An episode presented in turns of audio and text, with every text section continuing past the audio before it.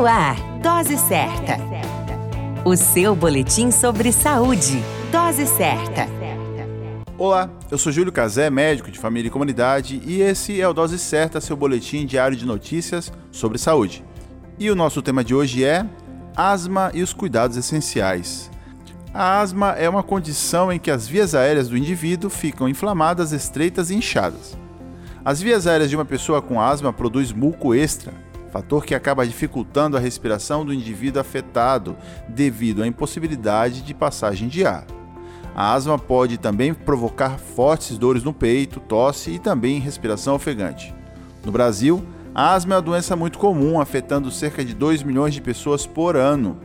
Manter os ambientes devidamente limpos, evitar entrar em contato com cheiros fortes e manter um estilo de vida saudável, incluindo uma alimentação rica e balanceada, ademais da prática de exercícios físicos, são medidas que contribuem diretamente para a saúde dos indivíduos acometidos pela asma.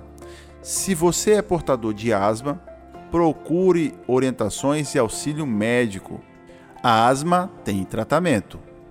A qualquer momento, retornamos com mais informações aqui no Dose Certa, seu boletim diário de notícias sobre saúde.